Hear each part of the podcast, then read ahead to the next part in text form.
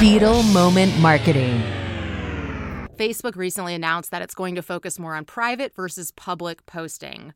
You have WhatsApp, Facebook Messenger, and Instagram DM, all of these platforms will be merged together so that there's a single conversation stream. This is supposedly going to make things more convenient and easy for the user. What they're really doing is making it more likely that you'll use Facebook owned products for your private messages. Why would you willingly have private conversations on a platform owned by Facebook, which is going to monetize everything you put there, when you could do it privately, securely, and without benefit to a corporation that doesn't serve you at best and at worst has violated your trust for years? There's Telegram, there's iMessage message, there's secret. There are ways to send messages without giving Mark Zuckerberg your data. Oh, and this is going to be really fun to watch the fallout and the freak out from marketers as it becomes even more difficult and expensive to show branded content in the feed.